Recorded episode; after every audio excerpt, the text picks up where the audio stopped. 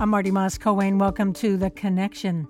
We live in a country that prizes superstars, geniuses, and child prodigies above just about everything and everyone else. Most of us believe that achievement is the result of the unique set of skills a person is born with. While that's true for some, our guest Adam Grant says that much of what we think about success is wrong that while you and I are not Coco Gauff or Yo Yo Ma or Stephen King or Lionel Messi for that matter, we all have untapped talents. He writes in his new book, Hidden Potential The Science of Achieving Greater Things, that progress depends more on how well you learn and how much you grow, not how hard you work or how smart you are. Adam Grant spends a lot of time debunking and deconstructing perfectionism.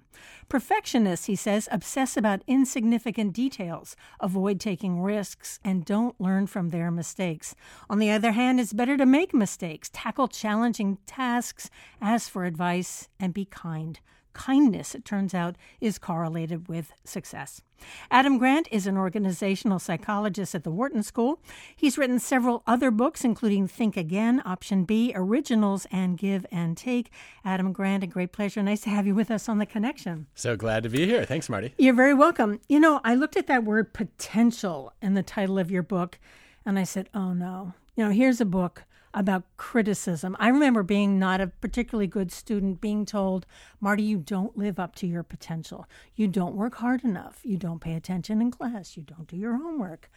How do you want to reclaim or redefine potential? People said those things to you? In a manner of speaking, yes. Wow. I think we need It's a loaded word in, in, in my life experience. I had no idea. Well, uh, okay, let's let's rethink that then. Okay. To me, potential is a capacity for growth we all have capacity for growth, but sometimes it's invisible to us, and sometimes it's invisible to the people around us. And I think when we reframe it that way, it actually becomes empowering uh, instead of dispiriting. But I wonder, maybe uh, I'm older than you, you know, grew up in the 50s and 60s, whether, especially in school, it was, you know, sit at a desk, do your homework. Um, everything was very kind of rote and, and put in front of us. Well, that's actually gotten worse over time. So in the U.S., kindergarten's become more like first grade. Uh, kids are sitting at desks longer and longer. Uh, they're doing drills to learn how to spell and do basic math. Um, and that turns out to do them a disservice. It doesn't cultivate a joy of learning, which ultimately is a better predictor of their growth and success than whether they've mastered all their multiplication facts at age five. Why, and I mentioned this in my introduction, why do we get achievement and success wrong? Why don't we understand that? I think part of it comes from the fact that when we see greatness, we assume that the people who embody it must be cut from a, a different cloth. Um, you know, you watch a, a four year old play a Mozart sonata, and you, you say, That's not me. I could never be capable of that. But so often, when we look at adult achievement, we make the same mistake. And we think, well, that person must have always been great. And empirically, it's just not true. If you look at the evidence, you cannot predict where people will end up from where they start. Do you think it's also because we're this highly individualistic country, so we we put all this pressure and premium on individual success? I, th- I think that's a, a contributing factor, and I think if you add to the individualism, the idea that many people want to believe we're we're living in a meritocratic world. Well, if success is driven by natural talent, then we don't have to hold ourselves responsible for the doors we've closed on people who didn't seem to have it. We don't have to do anything to create opportunity for people who are denied it.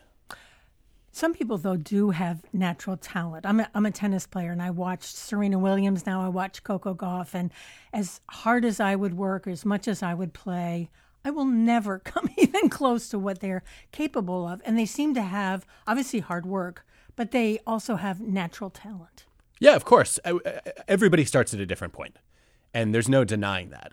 I think the mistake we make, though, is we assume that we can figure out what our slope, our trajectory is going to look like from that beginning level of talent. And uh, you can see this in the chess data really clearly. So we, we think of chess as a game of genius. There are certain kids who are prodigies that are going to go on to be the searching for Bobby Fischer or Queen's Gambit sort of superheroes, right? right. And those are the grandmasters. Well, guess what? If you look at the data, um, intelligence predicts performance among novice chess players and also among kids. But if you look at more experienced players and adults, your IQ is almost irrelevant to your chess prowess. Oh. It's much more about how hard you work, how, how well you learn, um, and your motivation to get better. And that's really, for me, Marty, what hidden potential is all about. It's about saying you can improve at improving wherever you are now.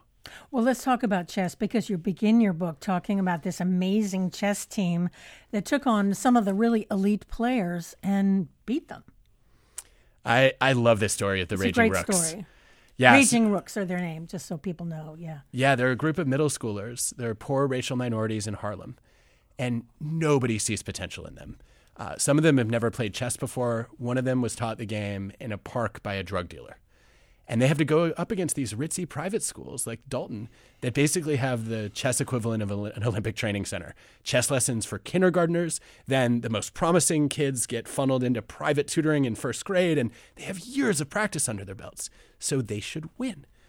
But the Raging Rooks have a secret weapon. They have a coach, Maurice Ashley. Yeah. Who, Amazing. I mean, just a master at, at not only recognizing, but also unlocking hidden potential. And one of the things that Maurice does is he spends a lot of time not just teaching them the cognitive skills to, to master a checkmate, but building their character skills, teaching them to be disciplined and determined um, when they run into roadblocks and obstacles, teaching them to be proactive and anticipating uh, what their opponent might do, training them to be pro social in coaching each other after a game and trying to improve each other's skills. And ultimately, this catapults them to the national championship. Well, and even beyond that, you you followed up on some of these young people, and they've you know they've done pretty well in life. They have gone on to do much greater things. Uh, you've got one of the Raging Rooks alums uh, was uh, helping to run one of the largest investments uh, investment funds in the country. Another uh, is an award-winning filmmaker and composer with multiple master's degrees. Another is a founder of a software and cloud solutions company. Wow. Um, these many of them transcended their circumstances, and they all credited not again to the cognitive skills they learned, but the character skills that they were able to apply far beyond chess. Not all of us are lucky to have a coach like that. And I think of other disadvantaged students. I mean, not everyone starts at, at the same place. And what you have to overcome as a disadvantaged person to achieve anything, especially in this country. I think it's an uphill make battle. Make it really tough. Yeah, for too many people. Um, and what the evidence suggests is that the, the character skills that many of us are supposed to learn from our parents and from our kindergarten teachers become even more important if you grow up with disadvantage. So, you know, if you're a if you're a relatively privileged kid, um, it's helpful to have discipline and determination. If you're a kid who's got the odds stacked against you, um, you may not survive without those qualities. You describe uh, it was a kindergarten in Tennessee where they instituted some some changes in how they approached teaching these young children. What did they do, and what did they find? Well, originally um, these experiments were designed to shrink classes and test whether smaller classes were actually better for kids learning, um, and this was done in a lot of poor schools in Tennessee. But an economist, Raj Chetty, led a team to say, "Wait a minute." They've also randomly assigned kids to different classrooms, which means we can study the effect of kindergarten teachers' experience on your later success. And it turned out this is this is mind-boggling. It is. That we can predict how much money you earn in your 20s from the number of years of experience that your kindergarten teacher had. The number of years. So if your kindergarten teacher was a first-time teacher versus say 20 years on the job, you can you can find in the data the results, the different results. Yeah, if your kindergarten teacher had more years of experience under her or his belt, uh, you're more likely to graduate from college and you also end up with higher income. And I thought this was because those experienced kindergarten teachers were brilliant at teaching math and reading, and they gave kids an edge. And it was true that kids got a temporary edge from those experienced teachers in their ability to read and, and do math. But where they got a lasting and more important edge was in the character skills, again, not the cognitive skills the experienced kindergarten teachers were better at teaching kids to be disciplined and determined, hmm. to be proactive and pro social. And ultimately, those character skills were about two and a half times more powerful than math and reading skills when it came to predicting later income. You've used the word character several times, and you you write a lot about character in this book. How do you define it? And and you also compare it to what we call personality. How do you how do you see character? I've had to redefine it. So I think about personality as your tendency, not your destiny. Um, but character is how you show up on a hard day. Personality might be how you show up on a typical day. And when most people think about the character that it takes to, you know, to succeed when when you're really struggling, most people think it's a set of virtues. That's how Aristotle talked about it. Um, I've had to really rethink that. Um, in two decades as a social scientist, what I've learned is that character is not so much a matter of will as it is a matter of skill. It takes knowledge to figure out how to be disciplined and determined when you're facing temptation. Uh, if you go back to the Raging Rooks, for example, um, they are growing up in an area where drugs and gangs are rampant. And it's not so easy just to say, ah, I'm going to ignore that and show up to chess practice this morning. And you have to make decisions, right? Repeated decisions. And those decisions are, are not just willpower, they're skill power. So let's break this down. Um, remember the marshmallow experiment? Oh, I do. Infamous, is it not? Uh, it is. So the, in the original marshmallow studies, uh, what Walter Mischel and colleagues showed was that if you could resist the allure of one marshmallow now to get two later, uh, you did better on the mm-hmm. SAT a decade later. And, and this was with four year olds, right? Yeah, with with preschoolers, and it's it's been replicated a bunch of times. Now, what's interesting about this is I always looked at those kids who were able to resist the, the one marshmallow for two later as you know having superhuman willpower and self control. It turns out, though, what they have are just strategies. This is character skills. Uh, if you watch the videos of the original kids, you'll see one of them actually turns the marshmallow into a ball and starts bouncing it. I love and that. At that point, you don't want to eat it anymore, no, right? Exactly. Uh, there are other kids who who actually hide the marshmallow or they throw it behind them. So they don't have to look at it. Exactly. Right? And th- those are basic character skills in action saying, I don't want to have to use my willpower for the next 15 minutes. So I'm going to find a way to make this situation less tempting. And those are the kinds of skills that allow people to marshal character about a minute before our first break here, I was thinking, as you wrote so much about character, like what is the difference between character and personality?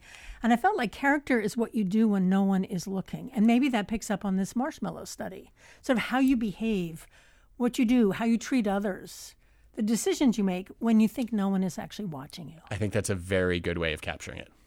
Because it's it, it, it comes from yourself, right? That's right, and it's it's done without concern for image. So the, the question is not who do I want to appear to be, but right. rather who do I want to become. And personality, as you say, are these are the traits, are the things how we might describe somebody. Yeah, when I when I think about personality, I'm often thinking about traits like: Are you more of an introvert or an extrovert? Um, do you tend to be very conscientious and organized, or maybe a little bit more spontaneous, playful, and occasionally procrastinating? What character skills allow you to do is transcend your traits in order to live by your principles. So if you're a chronic procrastinator, do you still deliver on a deadline when right. somebody you care about is counting on you? If so, you do that by virtue of your character skills. Well, I'll tell you what, we will take that very short break and then get back to our conversation with Adam Grant. He's an organizational psychologist, teaches at the Wharton School here in Philadelphia. He's written several books, and the most recent one, the one we're talking about, is called Hidden Potential The Science of Achieving Greater Things. We're going to talk after this very short break about perfectionism and Adam Grant's own struggles with perfectionism. Stay with us. We'll be right back.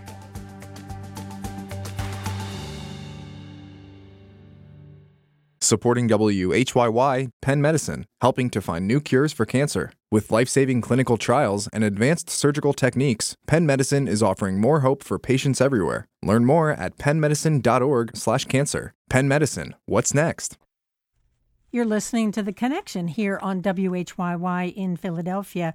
Now, most of us are not going to be Olympic athletes or win a Pulitzer Prize, but we all have talents. And our guest today is organizational psychologist Adam Grant, and we are talking about that, including his new book called Hidden Potential. Let me read from this book, and I do want to spend some time talking about perfectionism, something I think you know from personal experience. But let me read what you wrote about your mom. You said, When I was growing up, my mom often said that no matter what grades I got in school, as long as I did my best, she'd be proud of me. Then she added, But if you don't get an A, I'll know you didn't do your best. Then you go on to write, She said it with a smile, but I took it seriously. I shouldn't settle for anything less than perfect. That is a huge burden. I mean, for anyone to have it's to be per- perfect. It's oh, it's it's an impossible standard. It was also extremely motivating. Don't get me wrong, but I think it led to some misery and actually limited my progress in ways that I did not anticipate. Well, in fact, you say when when people are so focused on on doing something perfectly, they don't take risks, they don't learn from mistakes. I mean, that there, there are consequences for something like that. After reading decades of research on perfectionism, I've come to believe that if it were a medication, it would come with a warning label. It would Really? say, warning, may cause stunted growth. Because if your goal is to be perfect, you don't want to try anything where you might fail. And that means you don't take on new challenges. You do things that you know you're already going to excel at, and you basically narrow your own comfort zone over time. I mean, you're beating yourself up all the time because who can be perfect? Constantly. It's a recipe for burnout and for rumination. Well, but interestingly, you maybe this is part of your your quest to be perfect. You worked on diving skills. I mean, when you began, you didn't have much to show for it. I was terrible. You were terrible, but you became an extremely good diver. Not as good as I wanted to be, but Well, okay, well, go better ahead. than I thought I could be. Uh, I it was very clear I did not have much talent as a diver. Um, I, my teammates called me Frankenstein because I didn't even bend my knees when I walked. You I- up, up up the on the diving board. Yeah, when I did my approach to the end of the board. like like walking the gangplank in a way. exactly, exactly. Um, I didn't jump very high. I wasn't very flexible. Um, I didn't spin fast. I was really missing a lot of the basic tools that you're looking for in a diver. I was lucky to have a coach, Eric Best, who said to me, "I will never cut a diver who wants to be here." And so I, I showed up at practice, and I was obsessed with trying to do perfect dives, and it really hindered me because as I walked on the board, as soon as I got a little bit off balance, I would say, "Well, I, it, it- it's not going to be good now. I, no way this is going to get anywhere near perfect." So I would start over. Ah. And this this pattern of balking at the end of the board and not even taking off to do my dive would waste half of my practice. Wow. Not good for my growth. But you did. I mean, you had a good coach. Here's another coach that helped someone overcome something. One of the things that Eric did for me is he sat me down one day and he said, "You know, there's no such thing as a perfect 10." And I'm like, "Wait, are you telling me that the Olympic announcers have been lying to us all these years? What what do they mean when they say perfect 10s?" And he said it's a misnomer. In the rule book, a 10 is for excellent, not for perfect. And what that made me realize is even the best divers in the world doing their best dive, uh, when they get straight 10s, there's still flaws in them. They're never going to be perfect. And it allowed me to say, okay, let's find a score that's reasonable for me. So Eric would sit me down and he'd say, okay, we're doing a basic front dive pike here. We're targeting sevens. And once you get a seven, we're going to move on instead of you wanting to do a 100 of that dive and never practicing your harder dives that are ultimately going to score you more points because they're higher degree of difficulty. When you're working on improving your full twisting two and a half, where you do two flips, a 360 turn, and then a dive, we're going to be happy with force. And once you hit that bar, that's a sign of progress. And Marty, I, I have to tell you, I have treated almost every project I've done since, um, like diving, where I've said when I write a book, I'm aiming for a nine.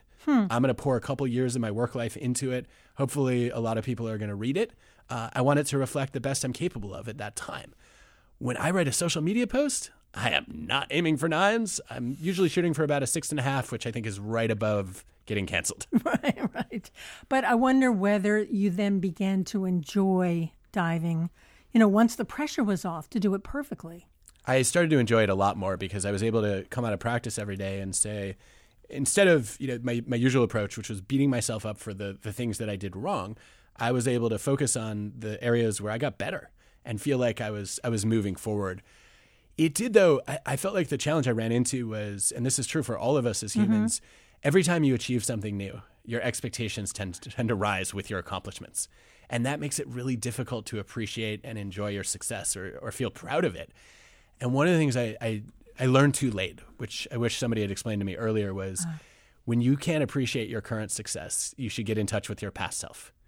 Because the me five years ago would have been blown away by what I could do as a diver. And I've tried to take that to heart. So when I release a book now, to say, yeah, now I take it for granted. I'm a writer. That's what we do. We write books.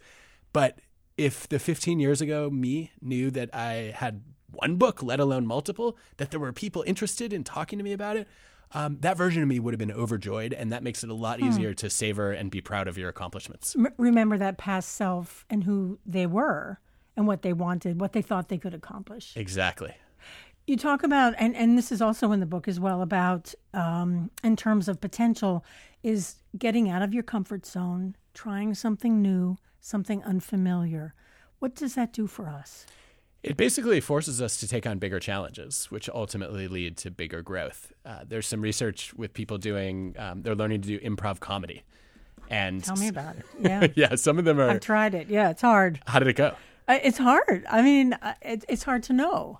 All I know is that um, I did it.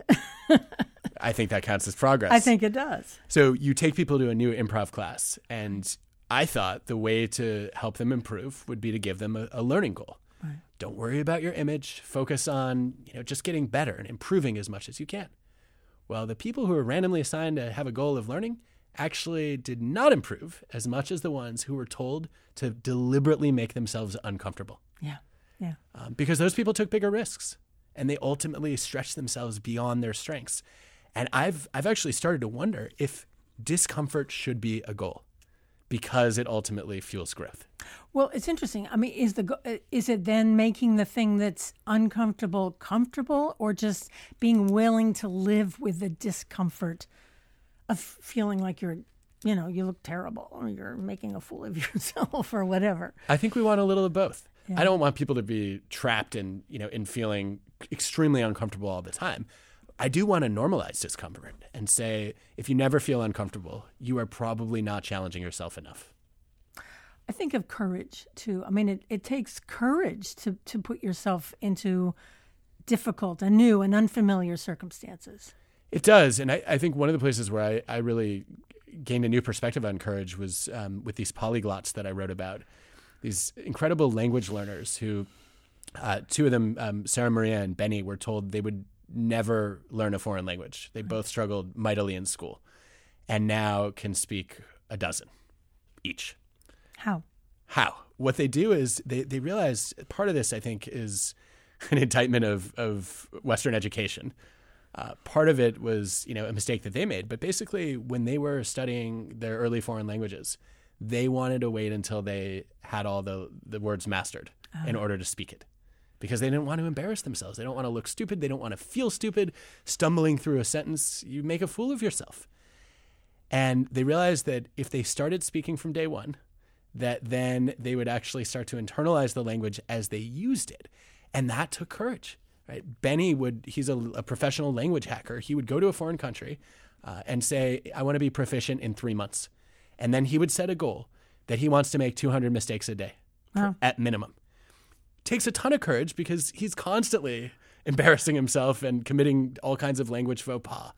But in doing that, he's practicing using the language. He's getting other people to talk back to him and correct him. He's making the mistakes more memorable. So he actually is able to improve on those things that he's stumbling at.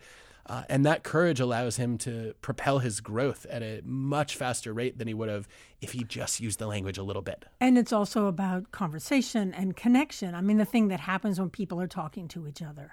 it's amazing how much of that then provides the encouragement. Um, I, I never really had thought about this, but we talk about how important it is to be encouraged by others. Think about the literal meaning of that.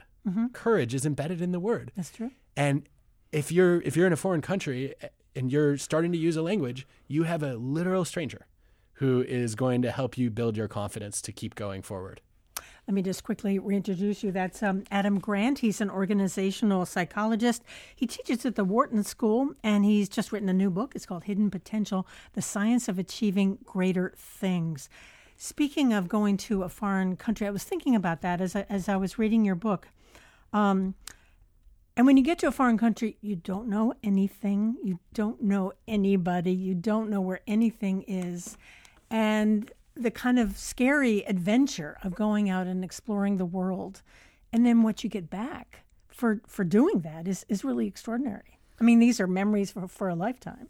I think in a lot of cases they are, and you know this is this is one of the things that we we often forget to think about, which is if you think about study abroad programs as an example, there there's a group of psychologists who have studied what happens when you study abroad, and it turns out the the more different the country you go to is from your own, the more likely it is to expand your mind. But the people who choose to go to those countries are already more open minded to begin with. And so it's a bit of a catch 22 where in order to get the benefit of, you know, of expanding your base of experience, you have to be open to that in the first place. You know, I was thinking too about, and, and you mentioned education, uh, and, and you write some about that in, in this book, comparing us to Finland, for instance. But also, um, you know, going from the kind of factory model of education, that's what I remember, you know, having to sit in your desk and, and not look around and just do what the teacher said, to a much more, to a kind of education that really tries to understand a child's strengths and weaknesses. But you raised some questions about that. I do. You do. Uh, well, the solution to the factory model was supposed to be learning styles. Yeah. They became popular in the in the 1970s in a lot of American schools. They're widespread today. And we have kids that, that come in and they're told they're either an auditory learner or a visual learner or a verbal learner or a kinesthetic learner. Um, there's slightly different categories and different models, but the idea is that there's one particular mode of processing information that allows you to learn best. The evidence says that is not true. Really? There are several decades of research that have tested the learning styles theory um, and falsified it over and over and over again. Your supposed learning style is a way that you enjoy learning, it's a preference, but it does not seem to have any bearing on how you learn best. So, people who tell you they're an auditory learner, for example, and they like listening to a radio mm-hmm. show or a podcast, um, they might enjoy that more, but they actually don't remember information better when they hear it as opposed to whether when they're reading it. So do we go back to the 50s, the factory style of education? No, what we do is we try to give people a chance to learn important information through multiple media. And if you want to learn something, you want to you don't want to limit yourself to just listening or just reading. Um, you also, I would say, the most important thing we could do actually is um, we can invite people to teach it. Uh, I think the the tutor effect is one of the most underappreciated I love this. findings in psychology. Go ahead. Go ahead. So the, the basic finding is when when you um, you give kids an opportunity to be tutored by their peers, the tutors actually learn as much as the students being tutored. Uh, and this is a I think a well known finding that in part helps to explain why firstborn kids have a slight edge on cognitive tests over later borns because they're teaching their younger their younger siblings exactly. Um, it's a small effect, by the way, but um, what we know about teaching more generally is that it's often the most effective way to learn something because you understand it better after you've, you've, you've explained it to someone else. And also, you remember it better when you've had to retrieve it to make sense of it with someone else. And so, if I were if I were going to replace learning styles, I would say, okay, let's all go through the experience of listening, of reading, of acting it out, and then let's explain it to another student who hasn't learned it yet. And that's mm-hmm. when we really master it. So not only does the student who hasn't learned it yet hopefully learn more, as the teacher, you learn as well. That's the goal. That's the goal. You, I had to laugh when I read about Einstein in your book, talking about not being a good teacher. I guess no one could understand what he was saying, but he was maybe too smart to be a teacher. I don't think he was too smart. I think he knew too much to uh, relate to what it was like to be a beginner. I, I, always thought it would be amazing to take physics from Einstein, but sure. I then made the mistake of taking an astrophysics class in college from an extremely eminent professor, and I could not understand a word of what we covered in that Literally. class. It was, I mean, I was completely lost, and I I'd been strong in physics up to that point. And I, what I ultimately realized, um, not in the moment, but later, was this was somebody whose knowledge was so advanced uh, that it was very difficult. Psychologists call it the curse of knowledge. Uh, it was really difficult for them to imagine. Well, how how would I understand this if I was coming to it as a novice? And I think that that so often, you know, we're we're told that those who can't do teach. Right. I would modify that and say that those who can do often can't teach the basics. Hmm. And and you're talking about the basics, obviously. Yes, I you I, I would be very happy to take a, an advanced course on special or general relativity from Einstein, uh, but when it comes to physics 101, yeah. uh, maybe it's it's just too familiar and it's too automatic at this point for him to be effective. I mentioned that you had compared, and other people have as well, American schools and, and Finland schools, but um, there's some pretty dramatic differences. Obviously, this is a much smaller country, much more homogeneous probably less sort of divide between the rich and the poor in Finland as well. But what are the findings? Well, I think we have to be careful when we do this exercise sure. for the reasons that you describe. And so, what I wanted to do was, you know, looking at Finland and also Estonia's consistently superior performance in math, reading, and science. This is um, Estonia. Yeah, Estonia, which actually borrowed a lot of Finland's practices. What I wanted to look at was um, which of these practices have actually been tested in careful experiments and longitudinal studies in the U.S. Uh, that then have been, you know, imported in Finland or, or Estonia. And one of the things that I was really struck by is uh, they have student support systems in every school in Finland. What does that mean? What that means is there's a team that's checking in on my progress as a student from the time I'm in kindergarten all the way up. So it's not just my teacher in the classroom, it's also usually a social worker or a psychologist and the school principal looking at am I getting ahead or am I falling behind in different subjects? And then what they do is they do early intervention. So instead of, you know, at the end of the year, you find out I'm way behind and I have to get held back, and then there's a ton of stigma associated with that, sure. uh, they will immediately refer me for individualized tutoring. And I think by the time they get to high school, roughly 30% of Finnish students have gotten personal tutoring in at least one subject. So there's no stigma there. And they want to they want to catch problems early so they can prevent them as opposed to having to try to remediate them later. Well, that's fascinating. And and is it talking to the student or it's just looking at their work to see do they know the material it's uh, yeah it's uh, often just looking at their work tracking their progress um, and then meeting with them i think one of the other things they, they do that, that has good evidence behind it is um, they've kind of reversed that. Let's not make kindergarten first grade. Let's make kindergarten more fun. Um, they have play-based education. Uh, every 45 minutes of instruction is required to have 15 minutes of recess uh, for kindergartners and actually for elementary schoolers across the board. And what that does is it, it cultivates intrinsic motivation. If you study the kids who get the best grades as 16 year olds, um, one of the best predictors of that is enjoying school at age six.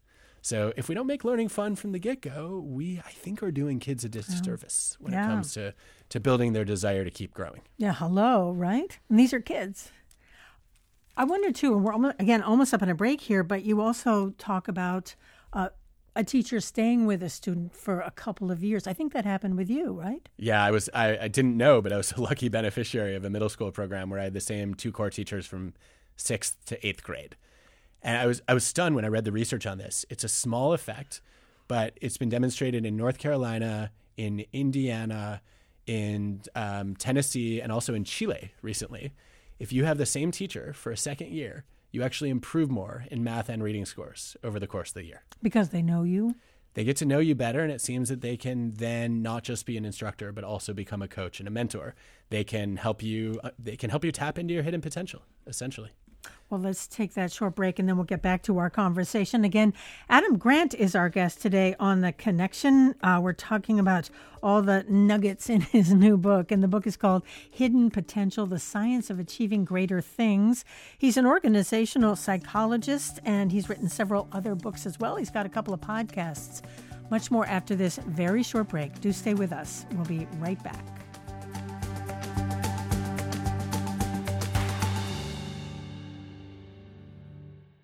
Supporting WHYY, Penn Medicine, helping to find new cures for cancer. With life saving clinical trials and advanced surgical techniques, Penn Medicine is offering more hope for patients everywhere. Learn more at pennmedicine.org/slash cancer. Penn Medicine, what's next?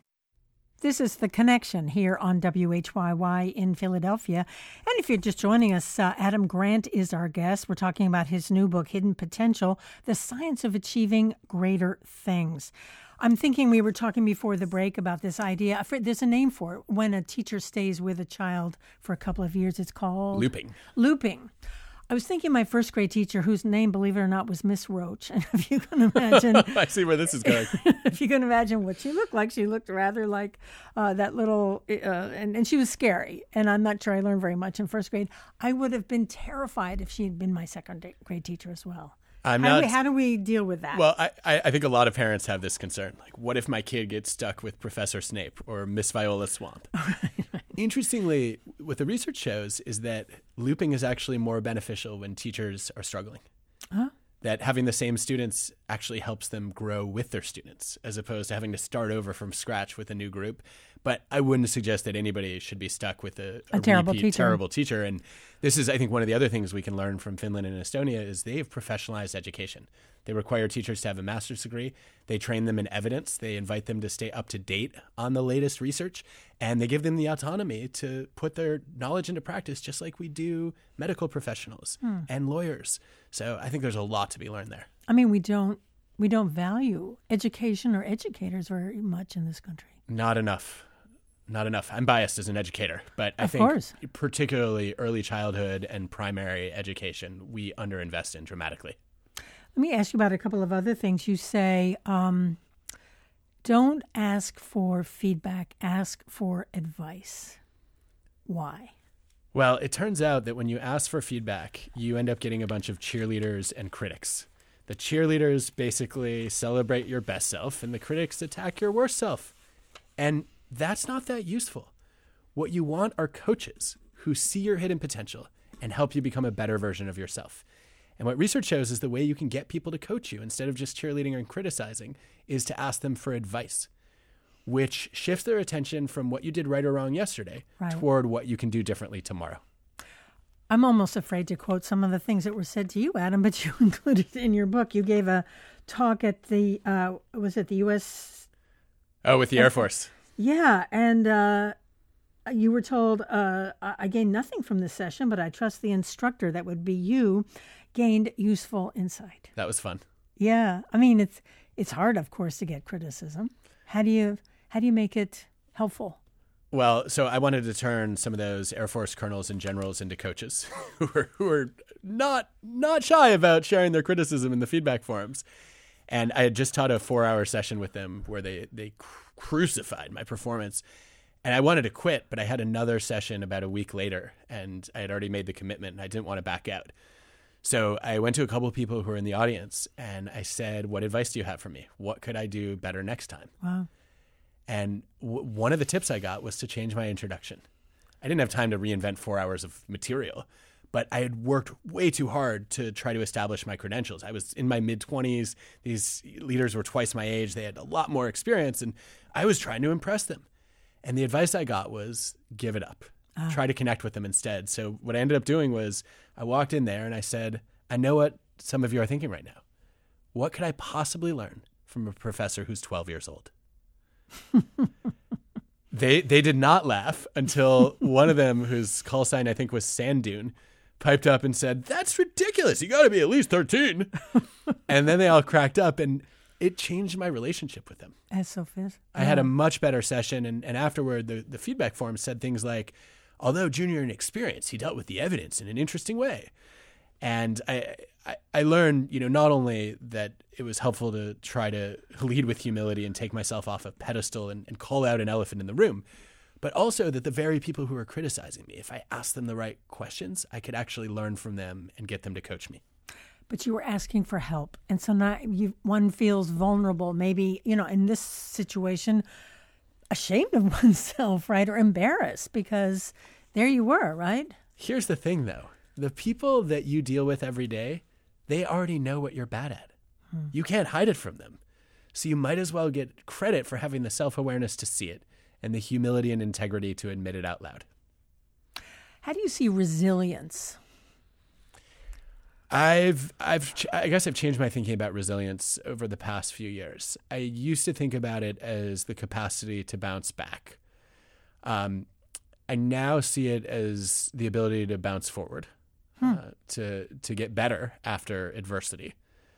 But I think we shouldn't always expect that. Right. And I think that sometimes people feel like they've bounced back from a, a real setback or obstacle, and they're stagnating at that point. What they don't realize is that resilience is actually a sign of growth.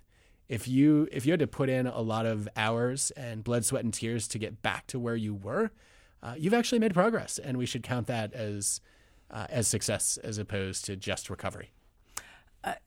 so thinking i'm trying to sort of deconstruct the, the the thinking the bouncing back and the thinking forward i guess bouncing back means you sort of relive what got you stuck in the first place right? Potentially, yes. And the bouncing forward part would be I learned something from this experience that's going to, you know, give me new perspective or deeper connections with other people. Um, when psychologists study this, they call it post-traumatic growth, and it's the opposite of PTSD. It turns out to be more common than PTSD, actually. And I think a lot of people don't realize that it's possible. And if you can't see it, it's really hard to live it. You also talk about something called harmonious passion, and this has to do with p- practice, I guess, trying to learn something and the kind of drudgery of, of practice. What is harmonious passion? harmonious passion is is basically practicing because you enjoy it uh, for for the love of the activity And it turns out to be a, a nice predictor of whether you become, for example, an elite musician. And it's different from a lot of how a lot of people stereotype practice, which is right. it's got to be an obsessive slog that I push myself through. That turns out to be a recipe for burnout. It's also a recipe for something that psychologists call bore out, right. which is one of my favorite terms. You're literally bored out of your mind. Uh, and that understimulation can lead to um, as much stagnation as the overstimulation and overload of just getting exhausted by practicing too hard. So, how do you do that? I mean, how do you get out of that rut? Well, I think what I've learned from the research and also some some great examples in the book, like Evelyn Glennie, uh, oh, my yeah. favorite I've interviewed per- percussionist. You have? Yeah, years and years ago. She's amazing. Yeah, she's she's a uh, she's hearing impaired. I mean, she's very profoundly very deaf. deaf. Yes, and she plays. She's a percussionist. Dozens of different instruments Yeah. and is world class at it. Yes. Uh, one of the things I learned from Evelyn, I think she really exemplifies the research, which is instead of forcing herself through a fixed routine, like doing scales over and over again, she said that sounds like being a hostage, and that's just going to kill my my joy and my creativity. What she'll do is when she starts to feel boredom creep in, she will mix things up and she'll say, "Huh, I wonder if I could harmonize Bach on a snare drum." and that that keeps the practice fresh and it's sustained a you know an extraordinary career over half a century now novelty and variety i think are keys to harmonious hmm. passion So, sort of when you feel that the boredom or the what's the other word? The the bore out or the burnout the, bur- the yeah the burnout or the bore out, then you you know something's wrong, right? and, and that's a sign that you need to shake things up right, right. Do you practice what you preach? sometimes uh, not always but i do try to practice what i teach and you know on this one marty i'll tell you my biggest experience of bore out as a writer is editing Yeah. it just feels so repetitive and I- I've already I figured out the aha moment and the study in the story and these little changes to words not that exciting. And it was only after writing this chapter on you know how practice needs to be more playful and we need to figure out how to turn the daily grind into a source of daily joy that I realized I was not doing that with my own editing work. So what did I do? I um, I realized one of my goals was to to bring more imagery into my my writing. I tend to be very abstract and cognitive, and I, I want I want to make sure the narrative comes to life and there's a emotion in my stories and my studies. So I um I tried to rewrite a paragraph in the voice of Maya Angelou. Oh, you said tried to channel her and then write it as if oh Yeah. How, how'd that work out? Oh, it was it was horrendous. I, I deleted it, destroyed the hard drive. We'll never Yeah. see the light of day. Yeah, but, yeah. Um, but it was a great exercise because it really gave me a fresh perspective, and I then I, this has become a habit of mine now. Hmm. When I'm stuck on on bringing you know that vividness into my writing, I'll pick a favorite you know fiction author. Um, recently, I've done John Green and Maggie Smith, and it's it's a great exercise that breaks me from. It takes me out of the drudgery. well, it takes you out of yourself. It does. Yes, and it helps me it helps me think in somebody else's voice, which Yeah. is not only fun, it's also creative. Let me make a, a, a bit of a leap here, but you um, talk about the kind of anxiety and depression that a lot of high schoolers, especially those in some of these elite schools or these schools that are really, you know, putting pressure on kids to achieve. The level of, of anxiety and depression is really quite quite scary, and maybe even at Penn where you teach, you see it. It's yeah, it's it's really bad and worrisome. I think depending on which study you look at, students at high achieving schools are somewhere between 3 and 7 times more depressed and anxious than students are on average. Wow. Uh, and I think we. You? Well, it, it it tells me that we're not doing a good job helping students think about what success means. Uh, I think if if you burn yourself out while trying to achieve your goals, you are not successful. I think even if you achieve your goals and you're not burned out, but you're not happy, Yeah. you've also failed.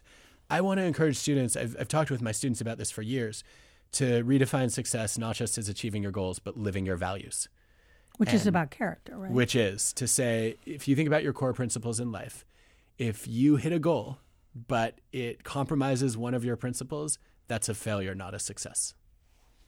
Let's talk a little bit about the workplace, which is going through a lot of churn and transformation.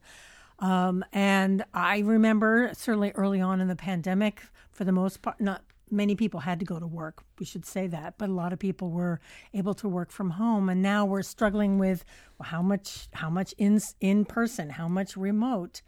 How do you see the workplace changing? We actually did a, a work life episode on my podcast about this last year on the do's and don'ts of returning to the office. And yeah. the, the guest who I've learned the most from was, was Nick Bloom. Uh, he's a, a Stanford economist who's been tracking remote work for over a decade and uh, has done the best randomized controlled trials of what happens when we set up a hybrid workplace and let yeah. people work from home part of the time. Nick shows that basically hybrid is not only the future, it's the present. The, the dragging people back to the office is dead. It's basically flatlined for over a year. And I think where we've stabilized is most workplaces, where possible, of course, are uh, expecting people to come in about three days a week mm-hmm. and then work from anywhere the other two. And mm-hmm. what Nick shows is if you do that, uh, you get on average higher productivity and performance, uh, more satisfaction and retention without a consistent cost to collaboration or relationships. Well, let me pick up on that because there's that whole water, we still call it water cooler. I don't know, you know, but this idea there are going to be these spontaneous moments where you're going to bump into a colleague and you're going to come up with this great idea. You're shaking your head. No. No, no. it's a myth. It, it, this has been studied for decades, and there is no evidence that creativity requires spontaneity. It requires two things. One is unstructured interaction, informal conversation. We get that at water coolers. We don't informal virtual meetings. Mm-hmm. And two is interaction with weak ties, not strong ties.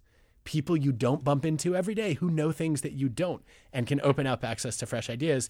There's actually been some research showing that if you if you just pair salespeople up for lunch, so informal, weak ties who don't know each other, right.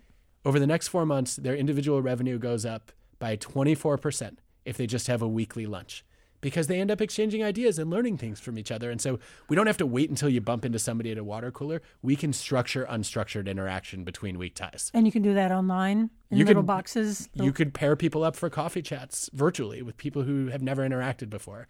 And if if they get to talking about things that are not on an agenda, um, odds are that that simulates the water cooler pretty well. The thing we lose is is the energy and the sense of connection. Right. Uh, but there's no reason why we can't partially substitute. Let me quote something from the very end of, of your book, and, and you you came upon this, and I thought it was pretty funny that about the imposter syndrome. You say is essentially a paradox.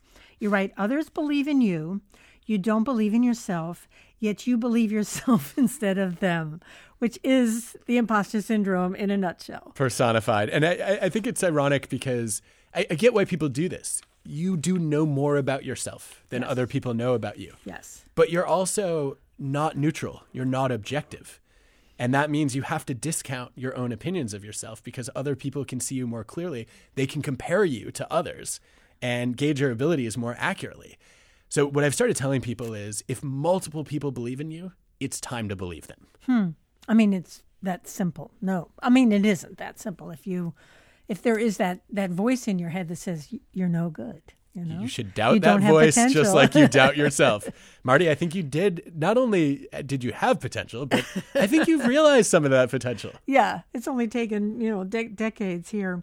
Let me squeeze in another question. This is about leadership. Uh, and we talked about work briefly, but you talk about the, the people who are promoted, you know, tend to be, and I'll just quote here we mistake confidence for competence, certainty for credibility, and quantity for quality. We get stuck following people who dominate the discussion instead of those who elevate it. And this is kind of who rises to the top of the workplace. This drives me crazy. It's called the babble effect.